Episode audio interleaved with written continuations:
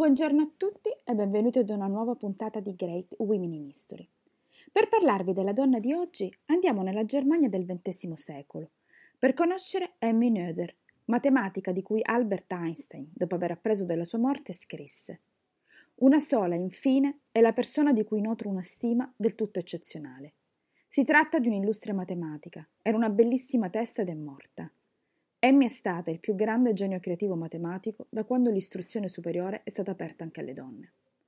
Nata a Erlangen in Germania nel 1882, oggi si direbbe probabilmente affetta dalla sindrome di Asperger.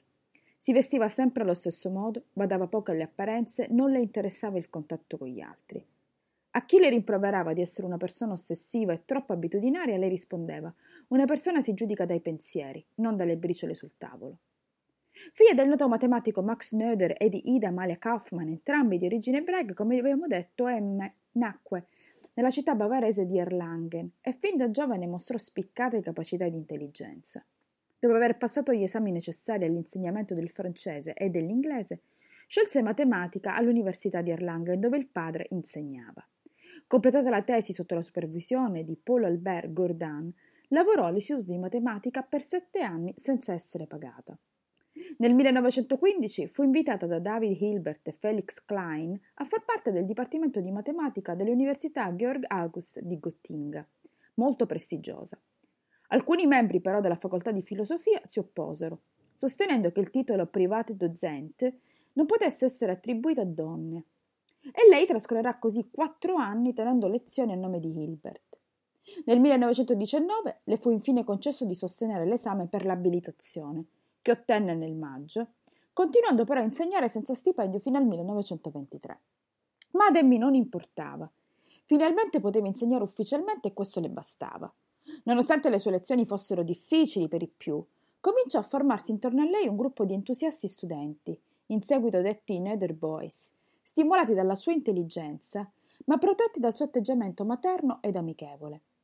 Molti dei suoi risultati scientifici non sono a suo nome ma pubblicati nei lavori di questi allievi.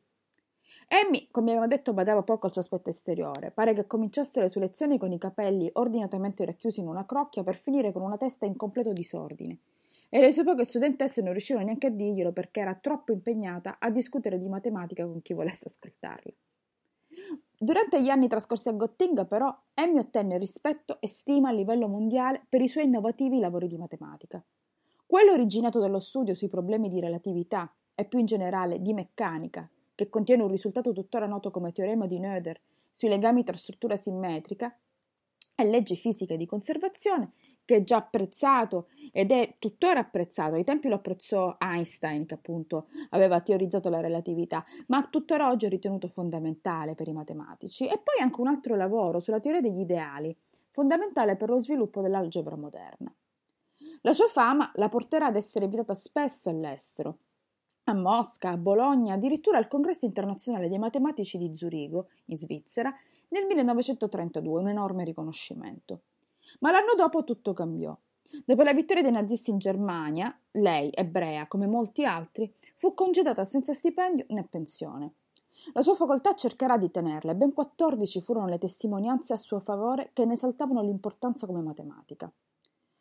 Però um, non ci fu nulla da fare, da questo punto di vista i nazisti furono intransigenti e lei dovette abbandonare l'università. Su raccomandazione però di altri matematici, come per esempio Hermann Weyl, e con l'aiuto finanziario dell'Institute for Advanced Studies di Princeton, le fu creato un posto ad hoc al college femminile di Bryn Mawr vicino a Princeton. Così Emmy si trasferirà negli Stati Uniti e trascorrerà lì un buon periodo, che sarà però molto molto breve. La Noether morirà infatti improvvisamente a 53 anni, dopo un'operazione per un tumore pelvico, che all'inizio sembrava riuscita e che non la preoccupava più di tanto, tanto appunto che non ne aveva neanche scritto al suo amato fratello Fritz. Fra i molti discorsi funebri, oltre a quello di Einstein, citiamo quello del matematico Hermann Weyl, di Alexandrov a Mosca e di van der Waden, l'unico in tedesco, che sarà addirittura pubblicato sulla rivista Mathematische Annalen, alla cui organizzazione Emmy aveva a lungo lavorato. La cosa ancora più importante è che quest'ultimo necrologio sarà pubblicato nel 1935 in pieno regime nazista, nonostante Emmy Noether fosse ebrea. Con questo dunque, con la storia di una donna che ha dato un enorme contributo alla matematica moderna, io vi lascio, sperando che la sua storia sia stata per voi interessante. Come sempre, io vi do appuntamento a martedì prossimo con un'altra grande donna del passato. Grazie per avermi ascoltato. Alla prossima.